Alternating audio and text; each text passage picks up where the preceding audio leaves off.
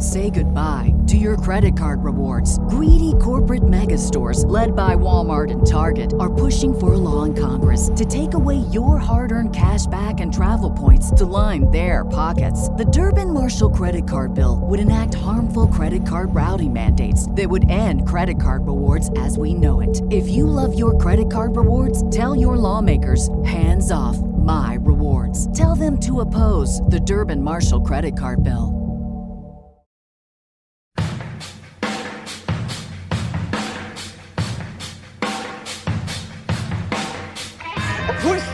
Stay the course. We are dead. We are all dead. We were supposed to make the world a better place. What happened? I'm as mad as hell, and I'm not going to take this anymore. I know Kung Fu. You either die a hero or you live long enough to see yourself become a villain. I'm as mad as hell, and I'm not going to take this anymore. This whole thing is insane. This whole thing is insane. 300 years ago, you'd have been burned at the stake. What do all men with power want? More power. This is now the United States of Zombieland. This whole thing is insane. Man is evil, capable of nothing but destruction. Everybody is stuck with the things that they're not proud of. More power. Welcome to the desert of the real. More power. There can be only one. Are you a God-fearing man, Senator? It's such a strange phrase. I've always thought of God as a teacher, as a bringer of light, wisdom, and understanding. You see, I think what you really are afraid of is me. Happy hair season. Welcome to the desert of the real. Heresy shouldn't be this much fun, but it is. It just is. Especially with the latest AB Live. Audio version for thee in this eternal now. After too long of a pause, Jerry Marzinsky returned for the sequel of his absorbing interview. He recapped and expanded on his research with prison inmates that revealed that the quote voices of schizophrenics are not hallucinations caused by chemical imbalances, but malignant entities feeding off mental negativity and pain. How can we expel these psychic parasites that have invaded not only criminals, but a good portion of humanity? Find out and encounter startling data from his book, An Amazing Journey into the Psychotic Mind and make sure you're sitting down for this one. Not much else, you shining crazy diamonds. As mentioned in the last show, I'm still scratching my noggin on why Aeon Byte had its best month in March regarding viewership, but the worst month in support in a long time years. It's that weird paradox where people passionately resonate with the content but there is not enough generosity to take care of overhead. Changes are a coming, one way or another. As always, I'm eternally grateful for those of you who support this red pill cafeteria in these Gnostic times. I've always made the content wildly available and economical. Heck and heckety, I haven't raised prices since before the pandemic and I'm notorious for giving away full content to those who need Gnosis, including full memberships. It will all work out. Let us to our interview with Jerry Marzinsky. Write your own gospel, live your own myth.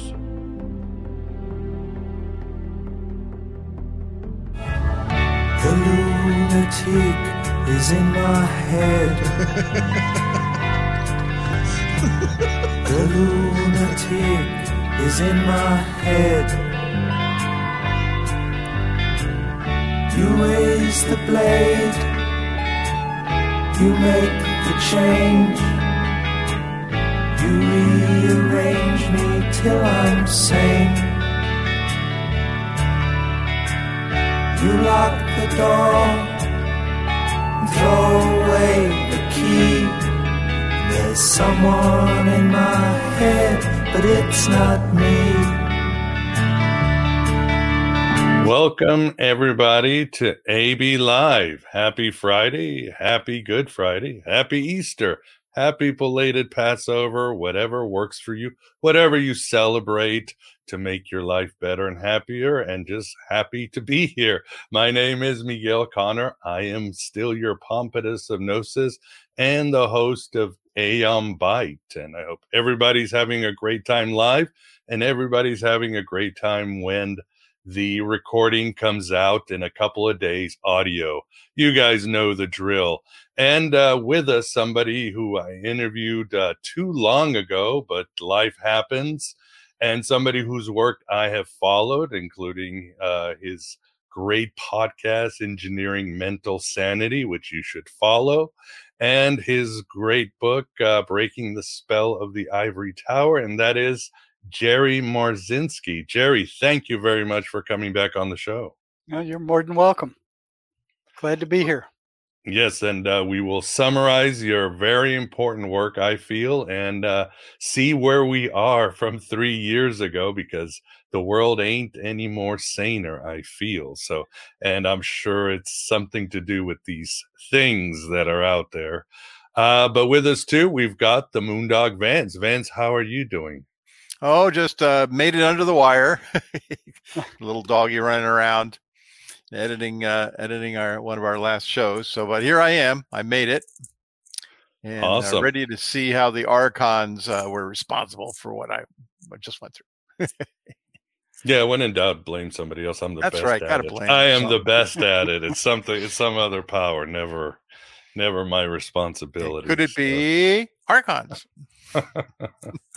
awesome. Well, um, as you know, we've made a few changes. So please, if you have any questions, uh, super chat them. I see Grandpong out there since he is sort of a co host and uh, guest. I think we would probably have to leave him as the exception or he'll jump into the studio and tell us what's up. But uh, yeah, if you have any questions or remarks for Jerry or anybody else, please super chat them. Uh, as far as housekeeping, uh, excellent shows uh, coming up. Uh, we for the Astro Gnosis conference at the end of June. We have the schedule ready, and yes, it's an excellent talk on many top well on the archons, and you'll love the subjects. And I'll have them for you next week. I'll send out a missive on on the email for those of you subscribe and social media. And uh, yeah, we will also have an interview with Ralph Ellis. The first time he's come on the show, also overdue. So he'll give us his very interesting ideas on the origins of Jesus and Mary Magdalene. A little late for uh, considering the Easter weekend, but uh, never too late to expand your mind. Um, other than that, let me think. I will think of other things as the show goes on. So, Jerry, I, I don't want to sound like it's a loaded question, but uh, and again, we can unpack as we go, but maybe give the audience a brief overview of your work and what you're doing in relation to, well, the research you've put out. A brief overview. Yeah, that's what I was going to say. kind of like, how do I do that? Uh, well, how about this? Uh, since we've talked, I mean, this, again, three years ago, we've had many guests, uh, Paul Levy, on Wetiko, other guests, John Lamb Lash on Archons. It's a sort of idea of mind parasites, but of course, they all come from different ways. Some, you know, extraterrestrials, spiritual beings, uh, so forth. Some it's just more of the Jungian. You've created a shadow or a complex that's taken over your mind. Uh, do you agree with their work, or you say your work is similar, or your niche is a little okay? Different? Yeah, yeah. If you if you want to start with the parasites, yeah, we can start there because it it took me years to figure this out. Um, yeah. I, I noticed when I first went to uh, to work in in the biggest psychiatric hospital on the planet uh, back in the seventies. Um, yeah, you know, one one thing that school I, I hated about psychology is you you couldn't take anything they were teaching you and and go try it out for yourself. You know, it, it's like you can't get into a psych ward. You can't get into a prison where there's psych people. You can't get into a psychiatric hospital. they they you're sealed off, so there's no way to to verify any of the stuff they're they're teaching you. You know, so they pound it into our heads going through. You know, I've got you know, four years of undergrad psychology, two years of counseling, two years in a psychology PhD program, eight years of programming, you know, that I had to overcome to get to the truth mm-hmm. of, of what was really going on. Um, so, you know, first, uh, I, I started seeing chinks in what I was taught. So that that's part of uh, overcoming the ivory tower is uh, they they per, pretty well, you know, what seared into our minds that schizophrenia and mental illness was due to some kind of chemical imbalance in the brain of the of the patient. You know, and it's it's almost like they're they're looking for something physical that they could they, they could justify their existence on. This is psychiatry and, and big pharma. So you know they started out blaming mothers for schizophrenia it's their fault they did something to make this screw the kid up when that didn't wash then they moved up the ladder i mean so with mothers everybody can see mothers you know everybody can knows the good ones and the bad ones and and some of the good ones have schizophrenic kids so it's not washing out for them you know that's not because people can verify for themselves what they're saying so what they did is they jacked it up a level and they went oh, it's it's a genetic abnormality. All right. So now in order to find it, you need, you know, specialists, biochemists and the special labs and and all kinds of stuff that to try to verify their claim. The average guy couldn't do that. The average psychologist or psychiatrist isn't going to be able to do that. You know, so they went on for years with that. Oh yeah, it's a it's a genetic chemical imbalance. No, there, there's nothing you can do about it. It's mm-hmm. built into your genes. Well, some of the more honest uh, geneticists did some research on that and they couldn't find any schizophrenia gene. A whole bunch of them couldn't find any so they they published that and then you know the deep state big pharma oh no that can't be true but you know they they they verified it you know? So that one was out you know?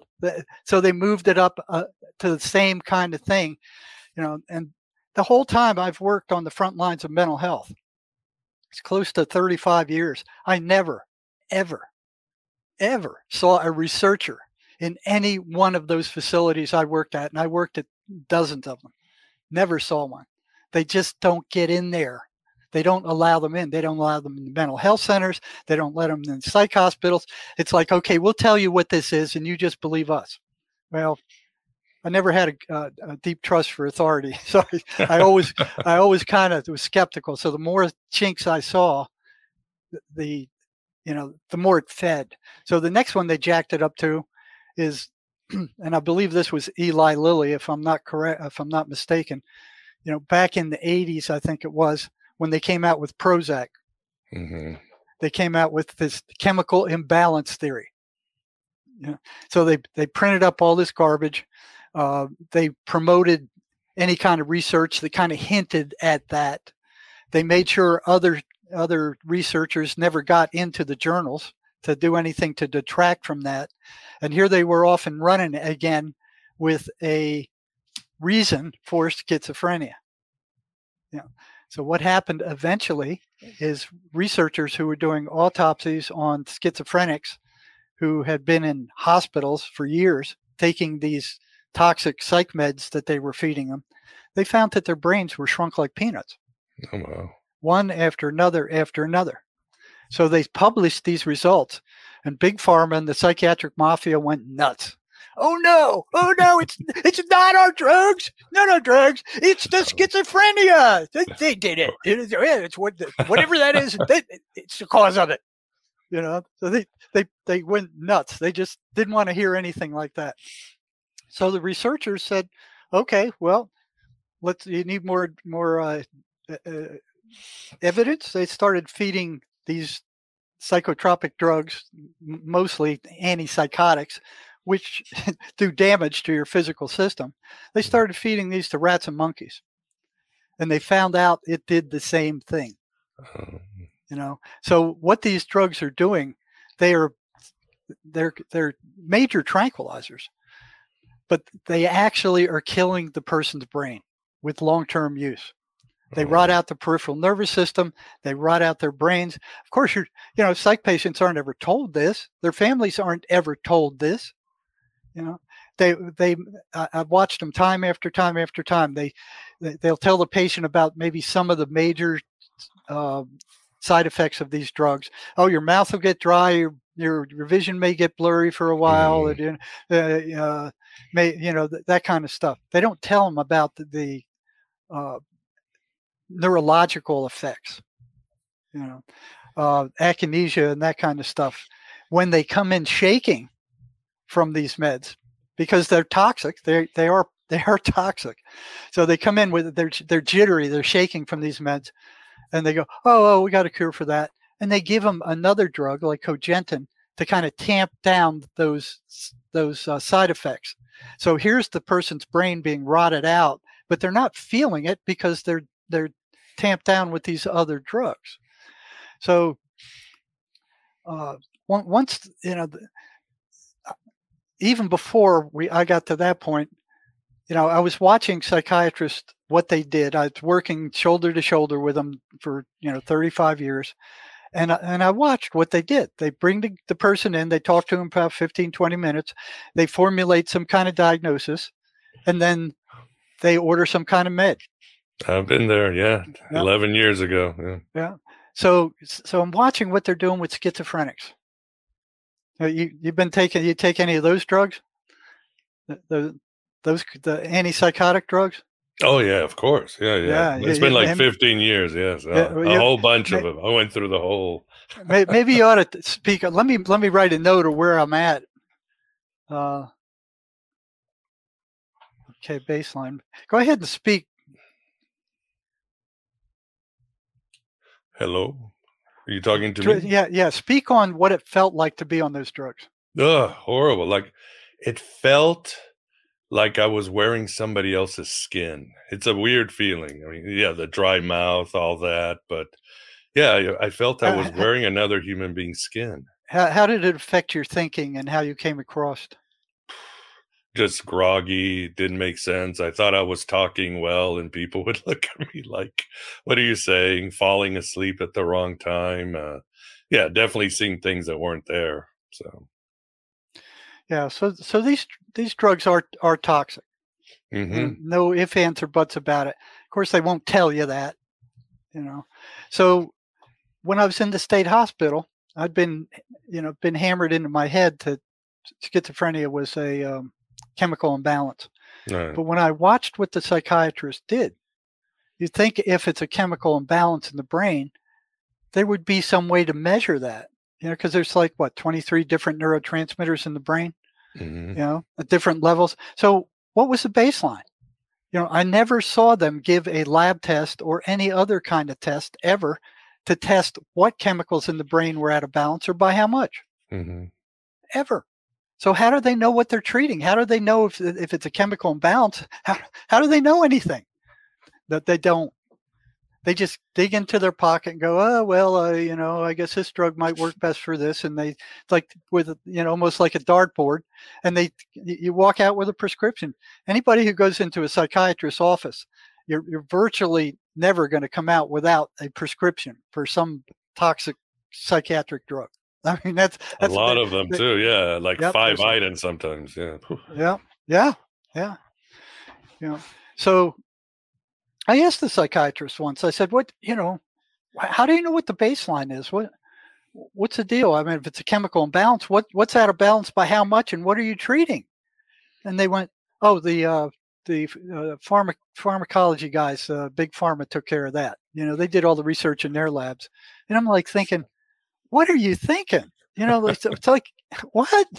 You know, that's like letting the fox into the hen house and giving him run of the place. so it's like, what the frick is going on here? So I strongly suspected that chemical imbalance was a bunch of crap. You know, um, so it went from there, and it was like every every step I found that there was a deception by the system. uh, just made made my distrust stronger. Mm-hmm. Okay. So one of the things we wanted to start off with um, the uh, parasitic part of these voices. Okay. One thing I noticed, uh, well, there, there, were there were two main things, three main things I noticed right off the bat with the voices, uh, and and I got into trouble with psychiatry for asking patients questions about the voices. Really? I, I was put. Oh yeah, I was pulled up into their office. I was told the voices are hallucinations. You know, by asking questions about them, you're Mhm. making the patient worse. And I was ordered to stop. Okay, so they wanted no investigation into the voices.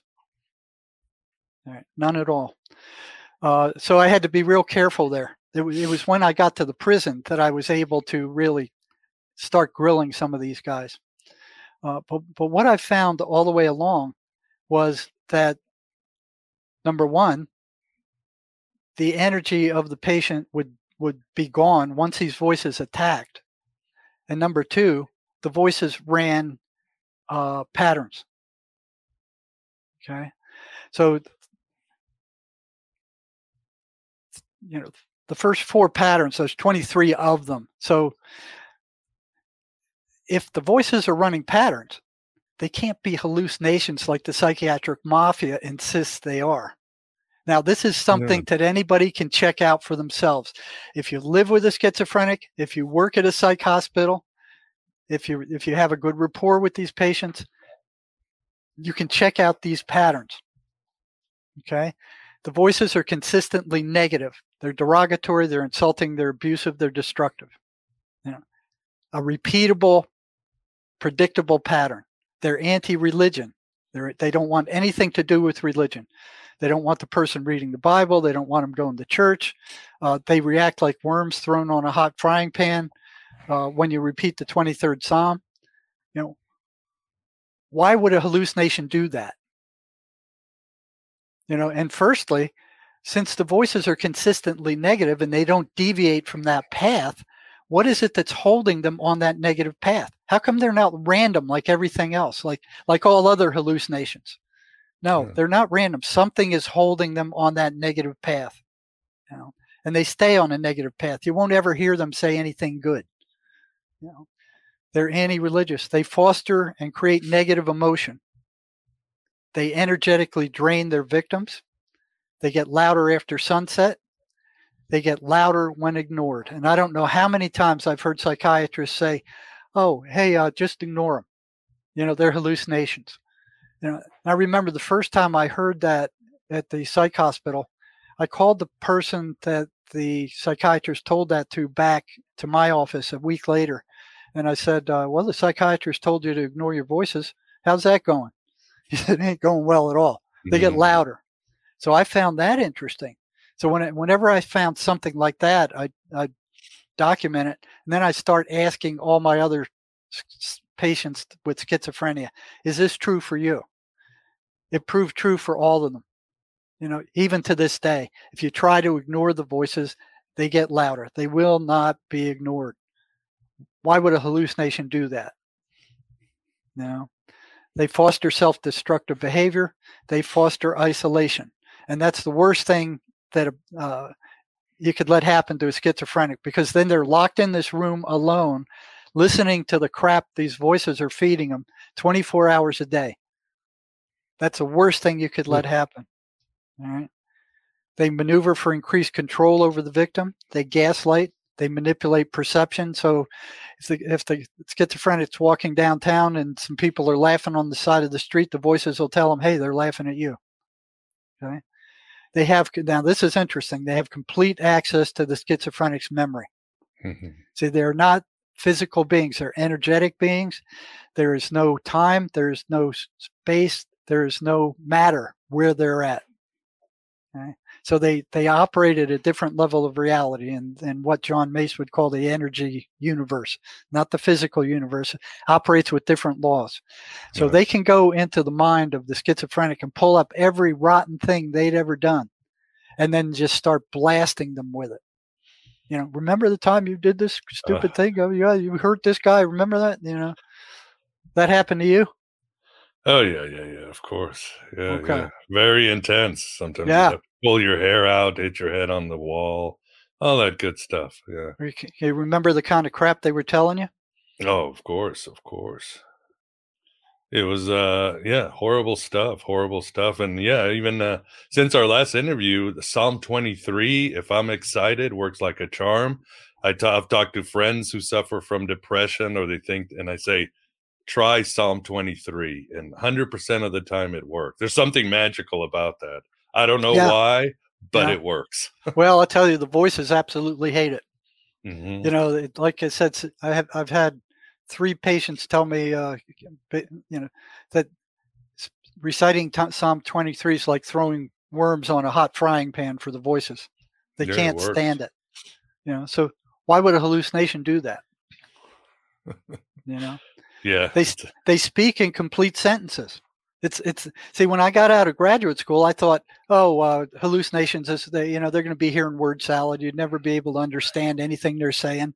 You know, it'll be a bunch of gobbledygook. Uh, that that's what it, the, the impression I had when I, and then when I got to the psych hospital, I was watching schizophrenics walking around, carrying on conversations with their voices, just like they were talking on a telephone to somebody. Right. You could hear that one side of the the voice, you know, the conversation, but you couldn't hear the other they'd be arguing with them and fighting with them and you know cussing them and, and all kind but it was in complete thoughts complete sentences it wasn't word salad like i, I believed it was now they they uh, demand that the victim not tell anybody else about their presence they will tell the victim that if you tell anybody about us you're going to get locked up in the psych hospital and they're going to drug you silly unfortunately that's what happens way too much of the time you know they're consummate liars you can't trust them about anything. No matter what they're telling you, you can't trust them.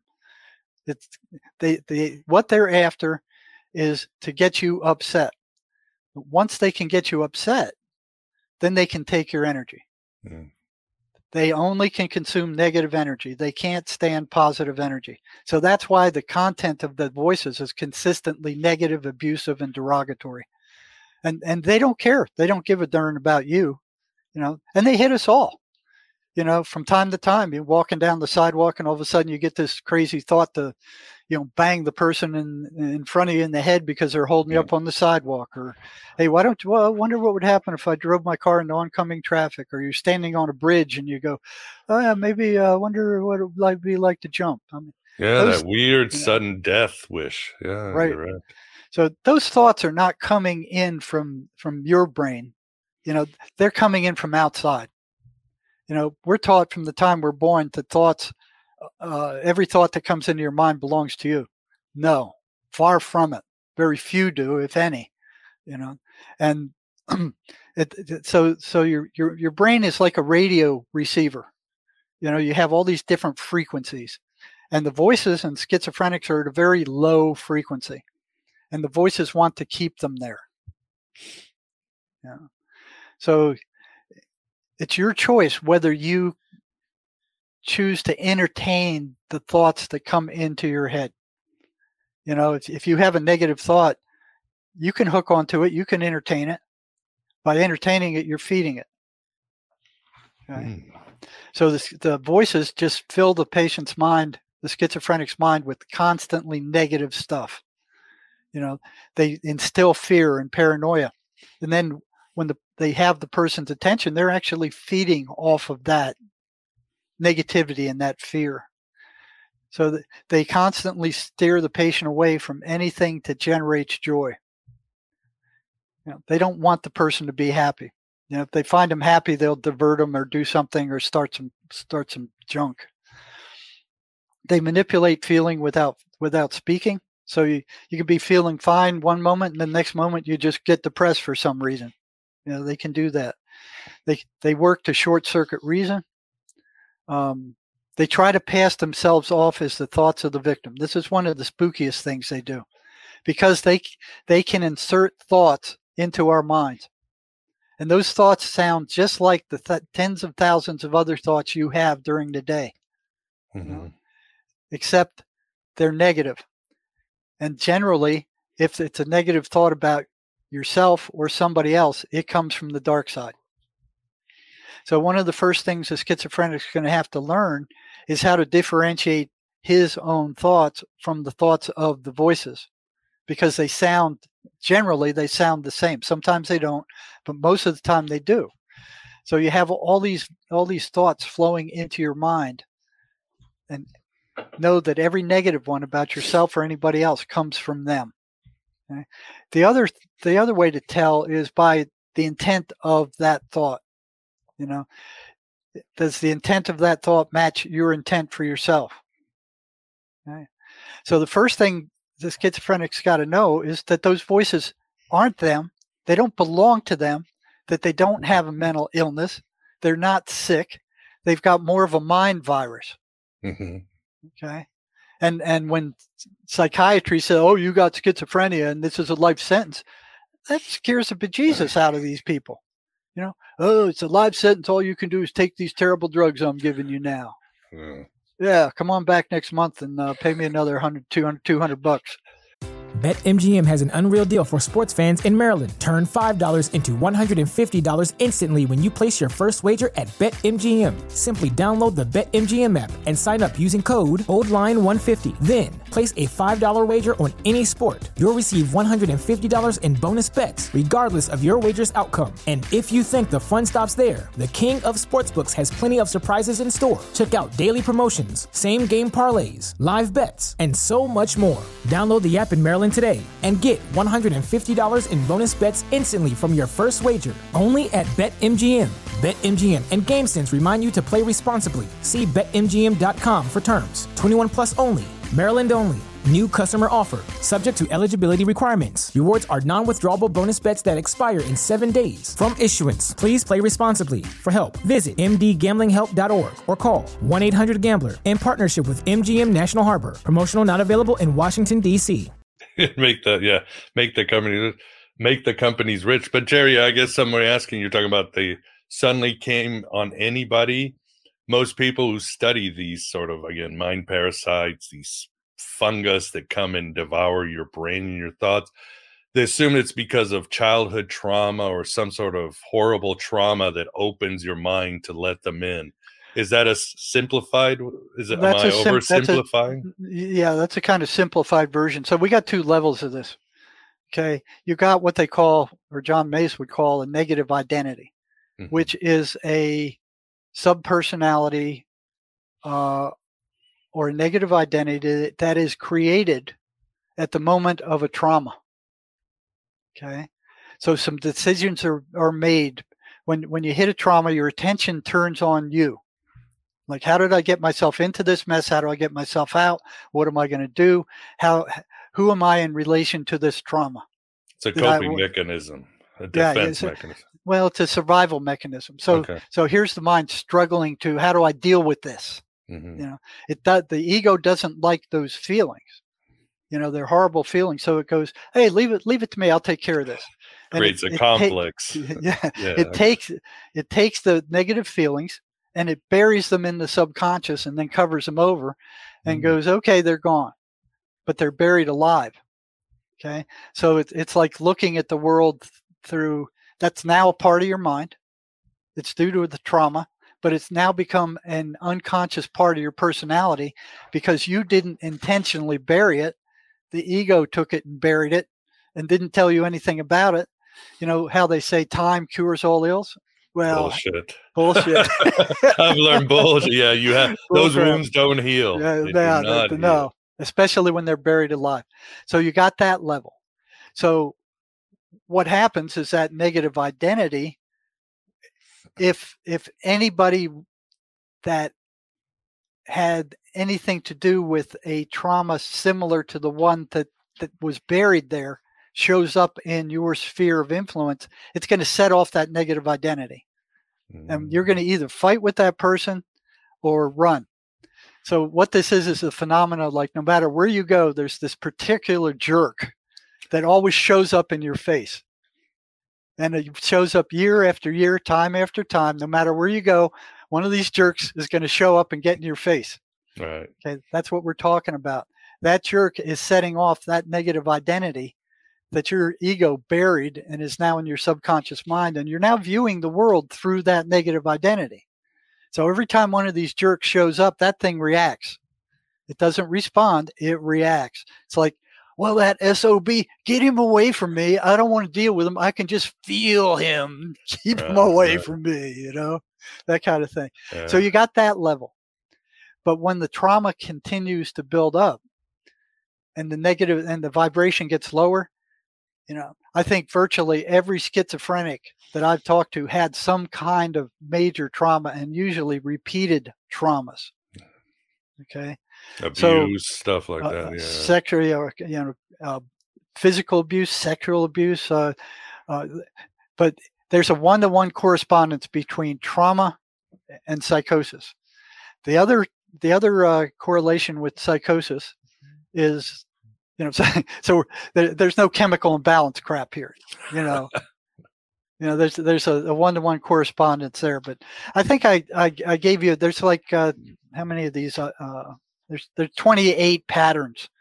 But the the point is that if the voices are following predictable, repeatable patterns, they are not hallucinations like the psychiatric mafia has brainwashed everybody to believe. Mm-hmm. Now, the, all these points that I brought up are completely verifiable by you. You know, you don't need no geneticist. You don't need no chemical engineer. You can see it for yourself. If you're working around schizophrenics or you're dealing with them, these patterns are active. So schizophrenia is not caused by a hallucination. It's not caused by a chemical imbalance. It's caused by the voices, or what you guys would call the archons. Mm-hmm. Okay. It's a negative identity. Now, the way I came to discover that, it took probably more than 10 years. You know, so here I am, seven years at, the, at this gigantic state hospital that had like 10,000 patients there while I was there. I didn't know anything. I mean, anything, everything I was taught in school was of very little use to dealing with schizophrenics. What they were doing there is like, take your meds. If you don't take your meds, we're going to force them on you. That's the only thing they knew to deal with.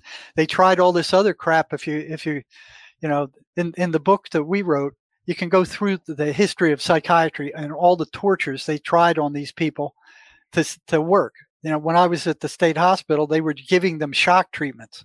Ooh. This, this was like uh, running, I don't know how many, enough volts through their brain to cause them to snap their arms if if they weren't strapped down tightly. Oh my god. They and wanted to do that to me 20 years ago. Thank God I said no. Well, they said uh, they, they told me, "Oh, it won't hurt. It's different than the movies." well, it depends on how them. long ago it was. Yeah, good yeah. for you. you know, and and it will get rid of the voices for a few days, maybe, but that's right. it. You know, it destroys your brain. You know, so uh, let me see, where was I going? No, you're talking about your experience, how you started discovering. Oh, okay. Was, there were different I, treatments. Yeah. Well, yeah, there, there, all this, all this garbage, but we're going for um, the parasitic part. Okay. You know, the, the voices are paras- parasites. How I found that out.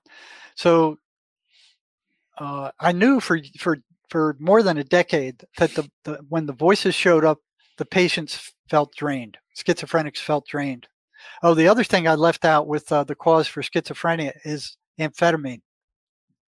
I've seen more prisoners go insane on amphetamine than any other drug. It's very dangerous. The prisoners called it the devil's drug. Hmm. Interesting, because so, I'm writing a bio on Elvis and Philip K. Dick, and they both swore that's what gave them their energy and inspiration. Oh yeah, it destroyed their their health in the end. Yeah, they both died young. Well, Philip Dick didn't didn't the FBI polish him off? No, no, no. No, no. they didn't. No. Okay. Well, it, it will. It'll make you feel like a Superman. You know, stay up for days yeah, and, yeah, and yeah. tons of energy. You feel you feel like Superman. It feels great. So, but what happens is eventually you start hearing voices and seeing shadow people. Now, schizophrenics see oh. those shadow people also. They're three dimensional shadows. And if you can see their eyes, you're in much worse shape than if you can't. Really? I use that as a clinical diagnosis with schizophrenics and uh, uh, meth addicts. My wife yeah. sees them every day. She always telling, "Oh, they're over here. They're over there." Interesting. She just gotten used to living with them. Well, that's that's that's interesting that they. She's a very religious woman. She prays, does the rosary, all that. She's not like she's functional, happy. Yeah, yeah. Well, I've never seen them hurt anybody. Mm-hmm. I, I do have a story where they scared the dickens out of me once, but it wasn't. it, it, it, was like somebody who'd been dealing with them for years. It was a. Uh, uh, but yeah, they, they they're basically harmless. They scare you.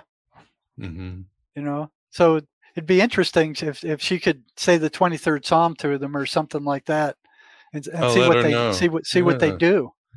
You know, but the way it starts with meth addicts is they'll start hearing voices, and then they'll go, "Oh, that's just a hallucination," and they come down and it's gone.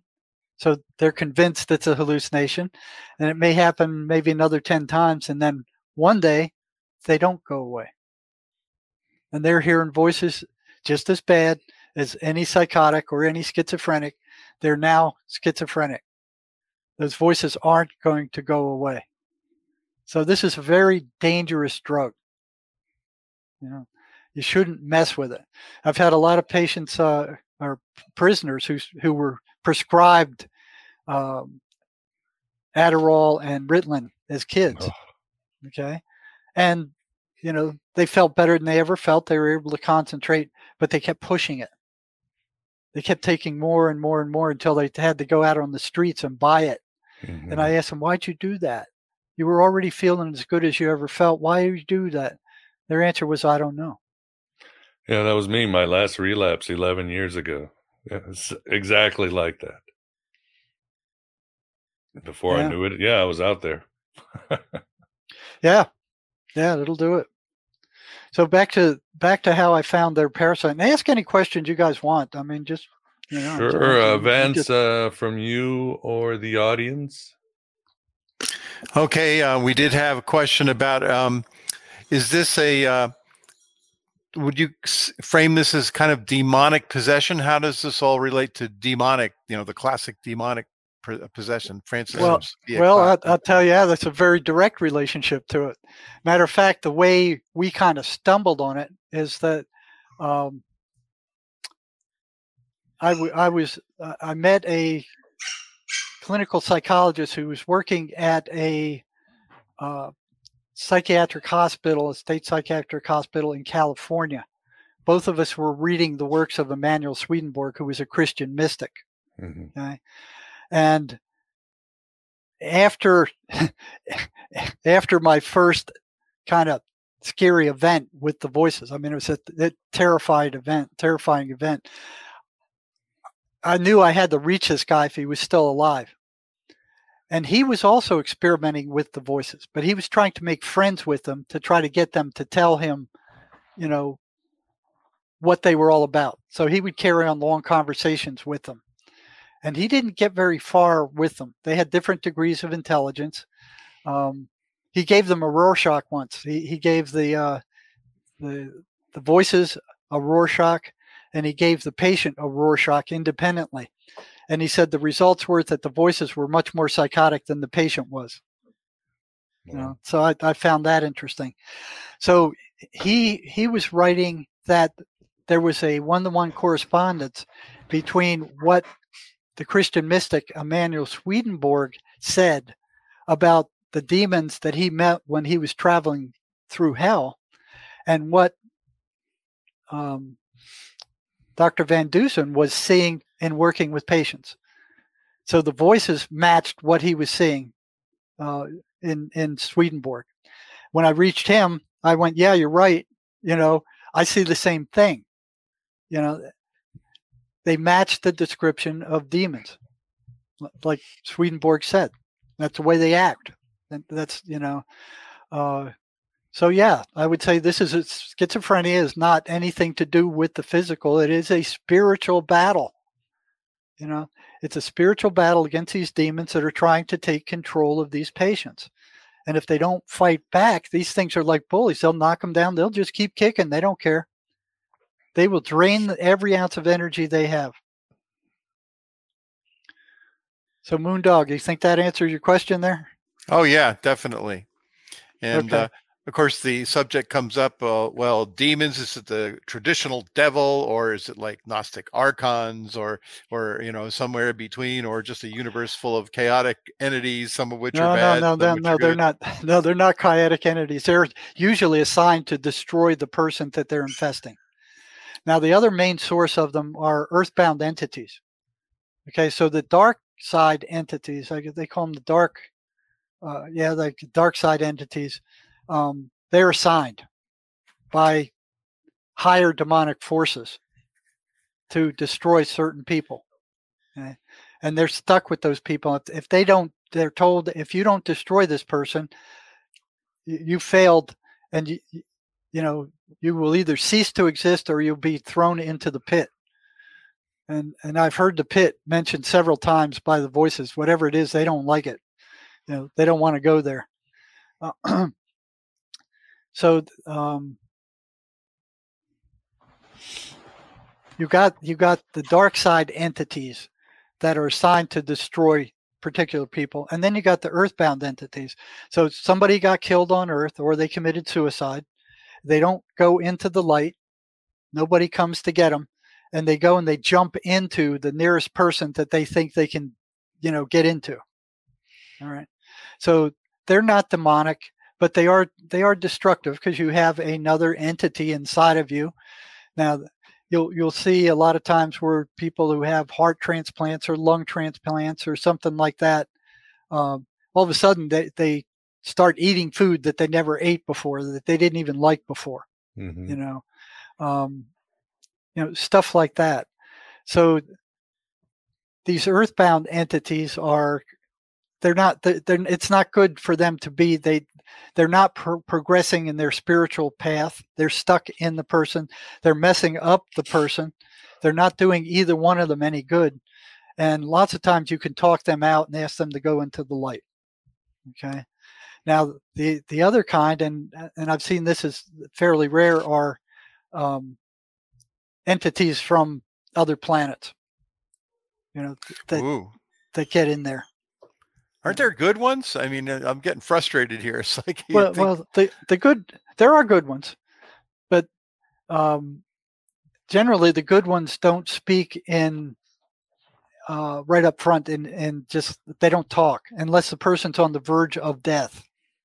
Okay, so um,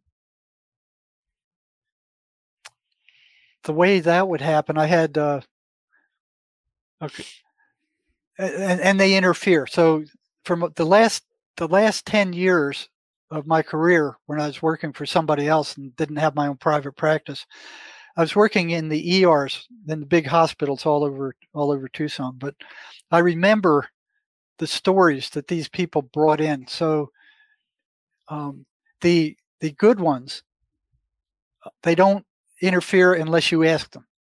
So they they're watching over you. Your guardian angels are watching over you, but they're not allowed to interfere unless you ask for their help. They're not like these dark ones that can just barge in there. So ask them for help. They're they're waiting for you to ask. Makes now- sense. Now, them interfering at the last moment, you know, from working 10 years in the ER, I'll just give you one or two stories. Uh, um, there was this one lady who everything was going wrong in her life. She lost her husband, she got divorced, she lost her job, she was about to get thrown out of her apartment. Nothing was going right for her. Uh, she had a teenage son who was driving her crazy, and after after a long period of this, she went, "Okay, I'm done. I'm I'm I'm, I'm out of here." So she went and she got some alcohol and she got some pills and she went off to a railroad track, you know, small town, you know, uh, uh, maybe 50 miles out of Tucson and was waiting at this railroad track that was kind of an abandoned crossing. And she was she was calling her sister in um, San Diego, telling her goodbye. And when the train came, she drove around the guardrails, stopped the car right in the middle of the track, and the train blew its horn and and bashed bashed her car, just just No. threw her car into the next track. And here's here she's sitting in the next track, and another train came along and hit her again.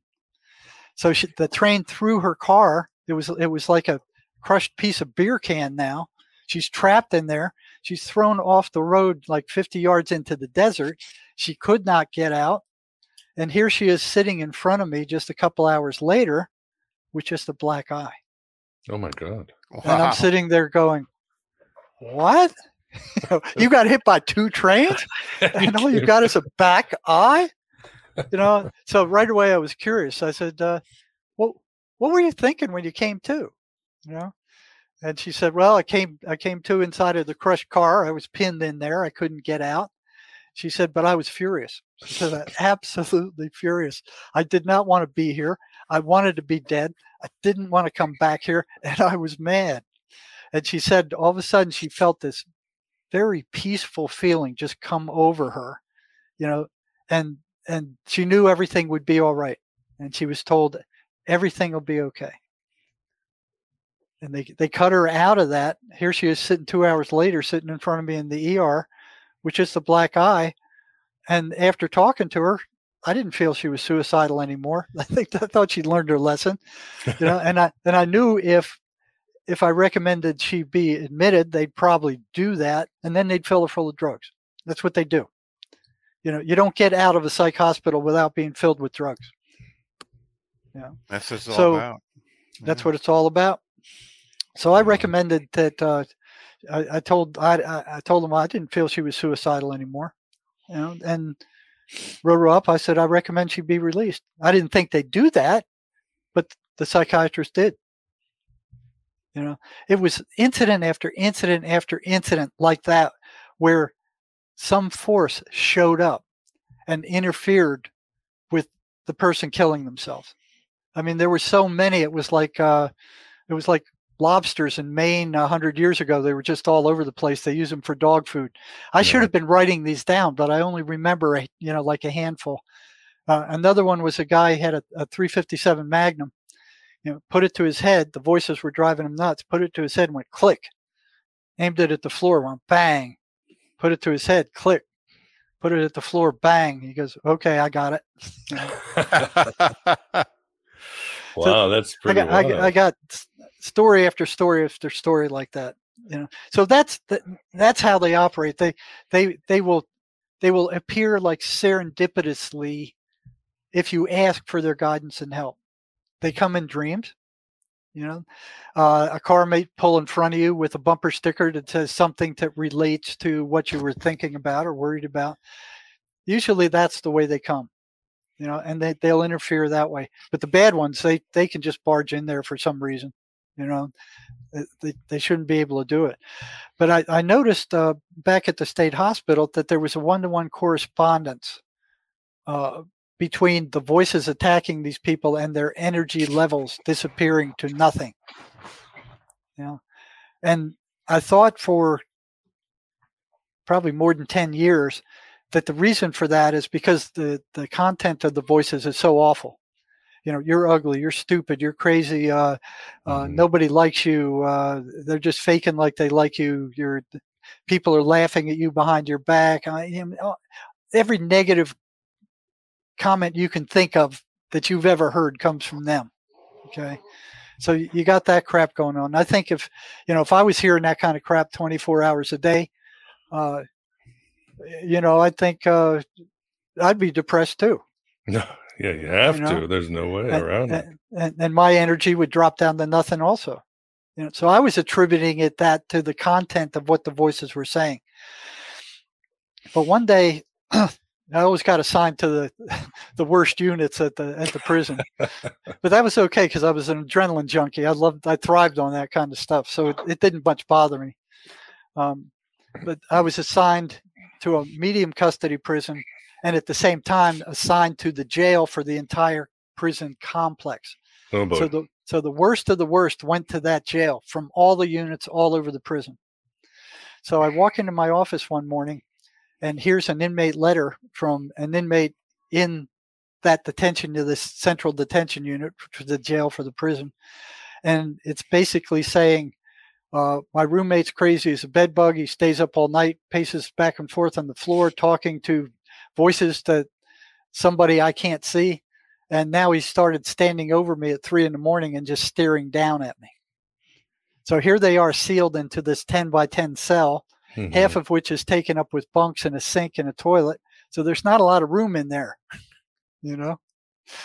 So uh, he's he's going to please come and do something about this guy, you know? So uh, that same time, uh, I got a call from almost back to back from the captain who was running that unit saying, Hey, we got problems over here.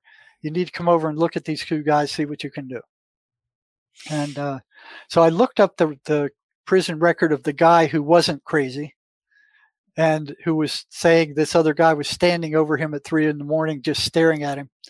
And what he was what he was in there for, at least in, in the CDU for, was he snitched off the Aryan Brotherhood, which is a nasty white prison gang. You know these swastika guys, you know, wow. really nasty guys.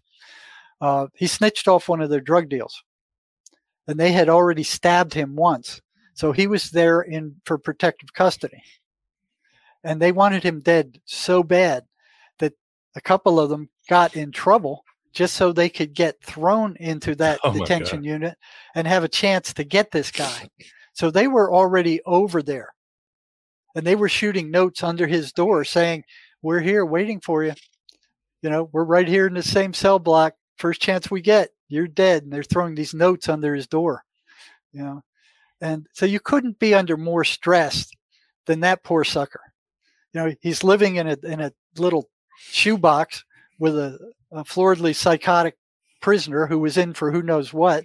You know, could have been in for murder for for all we knew. I never did look him up because I knew he was nuts. And uh, and then he's got these gangsters waiting to kill him outside the cell block. You know, outside yeah. the cell block. So I brought them. I brought them in one at a time. So first I called in the guy who was, you know, he was sane, but, but he was trapped in there with this guy, and I watched him come up the steps and uh, uh, he he you know he virtually bolted up the steps. He didn't use the handrail. He had, his gait was normal. He sat down in the chair. He was attentive. Uh, his speech was normal. He was a little bit anxious, of course, but otherwise he came across you know fairly normal. I didn't see any mental illness with him. I didn't see anything other than he was trapped with a psychotic in a in a shoebox. You know, so I said, I'll uh, you know I'll do what I can for you. You know, they'll, they'll I have to get a psychiatrist to come see him, see the other guy, you know, to calm him down. So I brought him back, and I brought the other guy in, the the the psychotic guy, and watched as he climbed the steps. And he didn't have any energy at all. He had to use the guardrail. He was kind of struggling to get up the steps. He made the second flight. He's kind of dragging his feet. He came in the office. He sits down. He's, he's slumped in the chair. He, he doesn't have any energy. You could tell he's just depressed and washed out. And uh, I asked him, "Are you hearing voices?" He said, "Yes, they're they're horrible." He says, "I'm hearing scores of them." You know, um, and I said, uh, "How's your energy level?" He said, "Very, very low." And uh, after I wrote down the clinical information on him, I sent him back and watched him just kind of shuffle back to the cell. And as as I was leaving that that detention unit, you know, shortly after, I went, "It's not it's not the um, it, it, it's it, it's not the negativity of the voices themselves you know it's not the it's not the anxiety associated with them themselves uh, it's not it's not the content something else is going on here you know so uh, or the the anxiety so it, it was like it's it's not due to the anxiety you know, because nobody could be under more anxiety than that poor guy mm-hmm. who was locked in with a psychotic and, and gangsters trying to kill him. It, you know, that, that's pretty bad. You know, the, the, the anxiety doesn't get much higher than that. So he wasn't psychotic. And I'm, I'm like, okay, it, it's not the anxiety that these things are causing. Something else is going on. So I saw that there was a one to one correspondence between the patient's the schizophrenics who were hearing voices and the attacks of the voices and their energy diminishing, diminishing to zero. Okay. This was like an ide- uh, ideal um, controlled experiment. These guys were in the same cell, eating the same food with the same guards, with the same inmates. You know, everything was equalized. There were no exterior factors that could have interfered with this. I mean, it was a direct comparison with everything else equalized. It wasn't the anxiety. These voices were doing something else. Yeah. So I was reading a book by, um, well, first of all, I was I was working with uh, a select group of prisoners who were psychotic in the prison unit I was I was working in. So I carefully screened them, and we made a deal. You know, I said I'll do everything I can to help you out, but when we meet, what I want you to do is you tell me in real time when you're hearing the voices and what they're saying. Mm-hmm. You know, now not all prisoners would do that.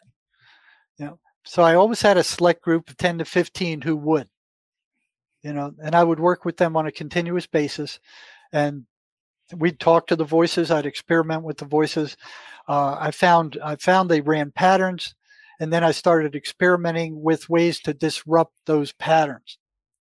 As soon as I started doing that, these prisoners started coming back and complaining the voices don't like what you're doing. Mm-hmm. They don't like me coming here. They don't want me to come. They don't want me to do what you say. And it wasn't just one of them. It was one after the other, after the other, after the other. The voices didn't want any interference with those patterns that I just read you. Anything that went against those patterns, they got upset at.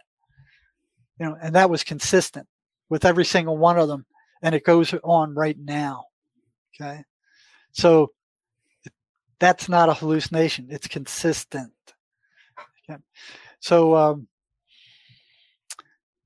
here's all these reports coming in that uh, uh, they don't they don't like me messing around with those patterns. And there you have it, yeah, shining crazy diamonds. Jerry's work is as red pilling as it is important for the healing of the collective consciousness of our culture. Intensity continues in our second part. As mentioned in the intro, a lot of success, but not much support these days. So I'll leave it at that. If you do find value in the content, please support. Thanks for being here. Thanks for being yourself, your true self, here in the desert of the real. Hello and goodbye, as always.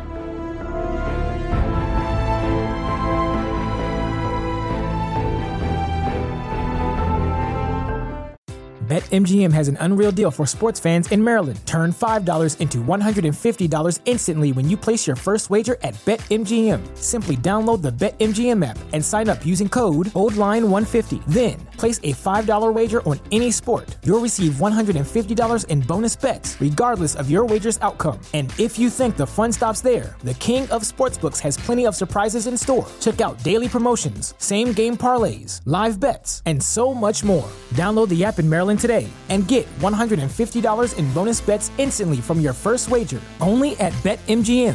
BetMGM and GameSense remind you to play responsibly. See BetMGM.com for terms. 21 plus only.